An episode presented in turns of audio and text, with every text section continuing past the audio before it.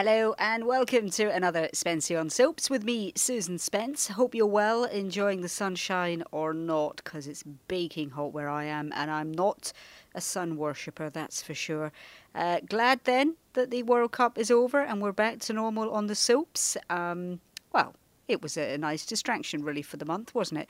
Anyway, back to normal then, July 12th in the world of Coronation Street, EastEnders and Emmerdale. And let's start off with Emmerdale, and I'll tell you why, because I'm loving Emmerdale at the moment.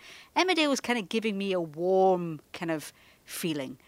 I like to think sometimes, I like to think, oh, I'm going to sit down and watch Emmerdale, because I think the acting's great. I love the countryside and I love the characters. And as you know, if you're a regular listener to the podcast, you will know that I'm a big fan of Amanda Donohoe, who plays Natasha Wilde. And I've been reading so many interviews of late with her that I know her time on the show is going to come to an end sooner rather than later. So let's make the most of it. And this week, she decides it's time to fess up. After threatening to use Maisie in his blackmailing games, there's somebody who is definitely leaving, and that is Alice Coulthard, who plays Maisie. She's leaving the show in the next couple of months. Could Natasha go with her? This week anyway, it's actually Will who's Kane's trump card. Natasha is frantic when her youngest fails to come home, and when Kane eventually drops him off, Natasha realises he's holding all the cards. So against her better judgment, she parts with the cash, only for the slime ball to come back for more. Poor Natasha berates herself for being so stupid, because she knew all along that giving in to someone like Kane would only be the start of it, and she was right. So deciding she can't cope with the lies anymore, she plans to confess all, first to her family and then to the police. Now Nathan's horrified, begs his mum not to do it, but Natasha is adamant and plans one final perfect evening with her family before doing the deed. So she gets everything in order. She even gives Nathan control of her assets as well as guardianship of Will.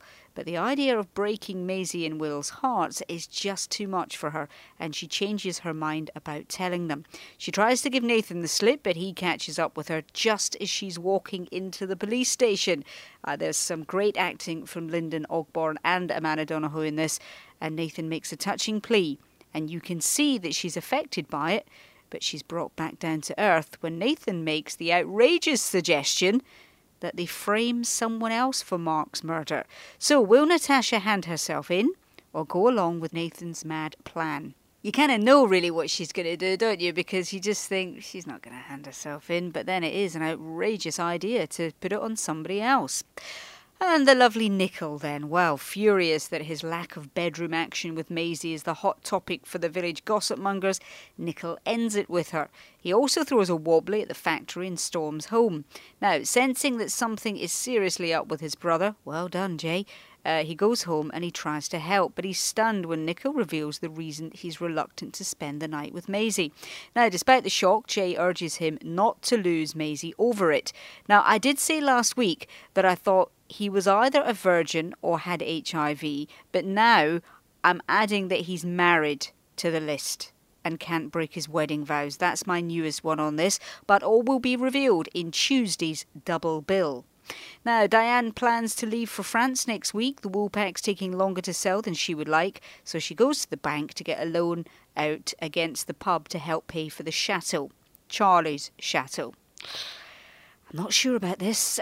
Doug tries to clear the air, but Diane's not taking any prisoners. She tells him Charlie was hiding something, the fact that he's dying. And as much as I like Doug, he does deserve all he gets for being such a fool. So with the loan in place, she and Charlie decide to leave for France next week. Will he survive that long, or has it all been a scam? And will he run off with her money instead? God, I'm being so cynical at the moment, aren't I? But there's something not right with this Charlie. Really, there's something not right, and I'm absolutely convinced that there's more to this guy than meets the eye, and I don't buy his dying line, but we'll see. Now, am I the only one who couldn't give two hoots about Holly Barton? Seriously, her whiny ways, they're such a turn-off. Couldn't care less what happens to the girl, to be quite honest with you. The only decent thing about this storyline is that we get to see more of Aaron and Adam. And Aaron catches Holly buying drugs from Roz outside the wool pack, and he's furious, quite rightly so, when she tells him she's got everything under control. Yeah, sure you have, love. And he wonders whether to tell Adam. But his mind is soon made up when he later catches her disposing of Scarlett's empty purse. I don't know who Charlotte is.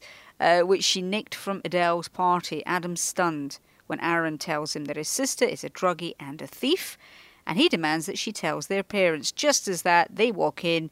Oh, what's all this argument about? Yet again, Holly gets away with it when Adam covers for her. So with so many mates helping her out, you'd think she'd be that little bit grateful. But oh no, Winey has a go at Adam and Aaron for asking Roz to back off. Well, I know what I'd do. Also this week, Marlon's upset when Shadrach goes back on the booze. Carl goes on a driving trip to escape the temptation of Eve. And Adele thinks about moving to the village to be closer to Andy. On to Coronation Street then, and Sally's back for her birthday. Touching scenes, really nice scenes in the garden when she returns from her sister's after recuperating from her cancer op. The actress, of course, Sally Denver. I never know whether it's Denver or Dinver, actually. I've heard it being pronounced in various ways, but you know who I mean. She's back after her own real-life ordeal, and it's obvious that no acting was needed to create the happy scenes that we'll see next week. Or this week, should I say. Nick declares his love to Leanne. Well, we kind of saw this one coming from a mile off. It's been building for a little while on his part. Natasha shoots herself in the foot by revealing Leanne's previous life as a hooker, because instead of it putting Nick off, he ends up blaming himself for leaving Leanne and driving her to it. And it's Liam's arms he runs to when Carla seeks her revenge. She undercuts the order with Paul and vows to ruin Nick. And so he confesses to Leanne that he still loves her. How will she react? Back to Underworld, and although Carla secured the order and got the girls back, she doesn't have any premises. Step up Nick, who suggests they team up again. What a palaver, eh? Well, if she hadn't treated him the way that she had, we might not have had this situation. But then if he hadn't been so bolshy in the beginning, we wouldn't have had it either. So it looks as if it's back to the way we were. Now, the John Stape storyline hits a new low in silliness, and I'm actually surprised Corrie has come up with this storyline, as it's just that bit too much, in my opinion. Eddie Winders has been at John to sell him a sofa, and as he's lied to everybody that he's a furniture salesman, John thinks he has no other option to play the part for real. He takes them to the furniture store and pretends to sell them the sofa. Seriously, he does. Of course, it doesn't go to plan, and he's mistaken for a real salesman, attracting the manager as a result. You'll see what happens. His worries don't end there. Chesney even rumbles his secret, and the real Colin Fishwick returns from Canada. Oh yes, and that's not all. A bloke turns up on the scene. He's after John. Well, actually, he's after Colin for having an affair with his wife. Could that be Charlotte by any chance? See what I mean? It's all a bit farcical. But as Colin confides in John about his affair with Charlotte, at least the storyline promises to take a darker direction. Shan collapses. She's meant to be going out to the school prom with Sophie. Sophie's very much looking forward to her date with Shan. Of course, nobody knows about them, but, you know, for Sophie, it's like, well, they're stepping out together. And even though it's two girls going to the prom, which is nothing unusual in that, they know that there's something else going on. But she accuses Shan of feigning stomach pains. I tell you what, it's the heat. Honestly, I can't talk properly today. It's just the heat. It's just getting to me. Anyway, she accuses Shan, we'll try that one again, of feigning stomach pains to get out of it. And Shan's offended by her accusations, as she is genuinely unwell. But she also feels a bit pressurised, as although nobody knows about their relationship, Sophie's still keen to make a statement. Shan bumps into her ex, Ryan, who of course is still sweet on her, and seeing his chance, asks her to a festival. However, while Sophie's waiting at the prom for Sir Shan, Ryan gets the shock of his life when Shan collapses in pain at the bus stop. That's some pooling technique he's got, eh? Needless to say, Sophie will be seething that Ryan is Shan's knight in shining armour. And of course, she ends up rushing to the hospital to find that Ryan's already there. And of course, that Shan's had an appendicitis, but she's okay. Graham dumps Tina. You might remember at the tail end of last week that he said the I love you word she didn't reciprocate. And he's like, oh my heavens, he's kind of questioning his worthiness, of course, thanks to David planting the seed. And so Graham dumps her. She's shell-shocked. No wonder. She's normally the dumper. And when she asks him why, he explains that he knows he's not good enough for her and she'll dump him in the long run, so he may as well end it now before he's in too deep. Bless him, there is logic in there somewhere. She's upset and is left wondering how she can convince Graham to give things another go. They are a bit strange though, that couple, aren't they? Also this week, as Claudia warns her off Lewis, a fed-up Audrey thinks about retiring and moving away with him. Oh, yeah, like he's going to do that, love. And Bill and Izzy are put out as Owen wins the Underworld contract. I thought that was really cheeky of him to jump in that conversation in the pub. I actually felt a bit sorry for Bill. I'm not ever his biggest fan. It's a bit of a strange character, I always find, but I didn't think that was right at all. And finally, on to EastEnders, and Lucas identifies a body. Could Denise really be dead? Well, when the police pull a woman's body out of the water close to where Denise's mobile phone was found, it looks as if Lucas really has claimed another victim. Poor Libby, as you can imagine, is beside herself. She's already lost her dad, and she refuses to believe that her own mum was not only responsible for that, but would have taken her own life as well. Chelsea goes with Lucas to identify the body, but when she gets to the morgue, she's unable to go through with it, leaving Lucas to do it all alone.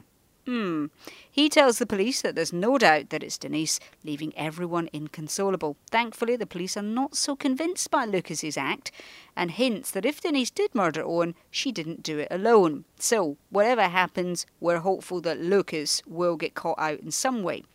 Unbelievably, even with the police breathing down his neck and his wife supposedly having taken her own life, Lucas tells Patrick that Denise confessed to killing Owen and asked him to cover her tracks. Now, despite being stunned by the revelations, Patrick agrees to keep things secret for the sake of the family. Ben goes to jail this week. He's sent down for 8 months. I know. Who saw that coming? Richie promised 6 weeks max. The little lad crumbles as he's led away, but it's Phil who needs looking after as he feels he's badly let his son down, which, let's face it, he has. And Phil's life will start to soon spiral out of control. He'll be wishing Peggy hadn't stopped him from fleeing Walford with Ben and Louise at the start of the week. Phil's biggest worry is that Ben won't be able to look after himself in the Young Offenders Institution and that he'll be abused. So after bowing to his mum and Ben's wishes to stay, he lines up boxing lessons with Jay, which is a disaster, as Ben can't fight for toffee. Phil then tries to teach him to shave, and Ben ends up with a crew cut to make him look harder. Like that'll work, and especially when the rest of the family, as they throw him a party before he goes, that's a good idea, they just laugh at it. They say, what have you done to your hair? Ha, ha, ha. Cried are back on. A series of events throughout the week forced both Syed and his parents to admit that he is gay. It all begins when Christian decides to sell his shares in Masala Queen, and knowing that Ian will never allow the Masoods to have a controlling share, Syed lies that he's secured a loan in a bid to up the price so that Christian gets more money for his shares. It works and Christian's touched. However, any hopes he may have had of a reconciliation go right out of the window when Syed tells him his therapy has worked and he doesn't fancy him anymore. Christian, of course, doesn't believe him and he's furious that Syed would not only lie to him but also to himself. So later when Zainab snubs him while catering at a party, Christian gets his revenge by giving away free fish and chips, sabotaging the Masala Queen business. Now, he knows it's not the right thing to do, but he's so furious at what Zainab has done to Syed that he wants to get his own back. All very childish, but it works, and as a war of words breaks out between Christian and Zainab, Masood steps in and hits Christian. Syed is furious at his father's hypocrisy. His violence goes against the Quran, and he goes round to apologise to Christian. Now, Syed leans in for a kiss, but Christian's been here before and rejects him. No. It's food for thought for Syed, and when he later spots a sweaty Christian jogging through the square, it always does it every time, he admits to him he's a Muslim man and gay, and he's accepted who he is and doesn't see why he should be forced to choose between the two. All very well. However, Masood and Zainab have heard it all too, and knowing that their son will never change, they close the door in his face. Christian and Syed head into his flat. So, is this the start of a proper relationship for the two of them, or will it fizzle out now that Christian has got what he always wanted? Sometimes works that way, doesn't it? And is Stacey losing the plot? She's showing unhealthy signs as she refuses to let Lily out of her sight. Even bolshy Becky gets short shrift as she tries to get her friend to take the baby out to a birthday party, which is being thrown for one of the girls on the market. The next day, Stacey throws a wobbly when she discovers Lily is missing. Jean's taken her out for some fresh air. and she lays into her mum when she finds her chatting to Ronnie and Jack. Ronnie does her best to calm Stacey down, but she grabs the pram and storms home, telling anyone who'll listen that she'll decide when her daughter is to go out. Is the bipolar returning, or is it something to do with the fact that she's not been taking her medication? And also this week in EastEnders, Ronnie admits to Jack that the baby she miscarried was Owen's. Lucy's teachers deem her to be Oxbridge material. That'll be all the cheating then. And Carol admires Darren's sense of family values and lets him move in. So it's a big week in all the soaps. Lots of storylines, as you can probably tell by the just the increasing length of this week's podcast. There's tons going on. It's a good week to watch the soaps. They're back to normal. In fact, as I said, we've got an extra episode for Emmerdale on Tuesday. We've got an hour long. So great storylines, well worth watching. But of course, you're up to date, really, so you don't need to. Thanks for listening. I'm Susan Spence. We'll be back with more Spencey on Soaps next week. See ya.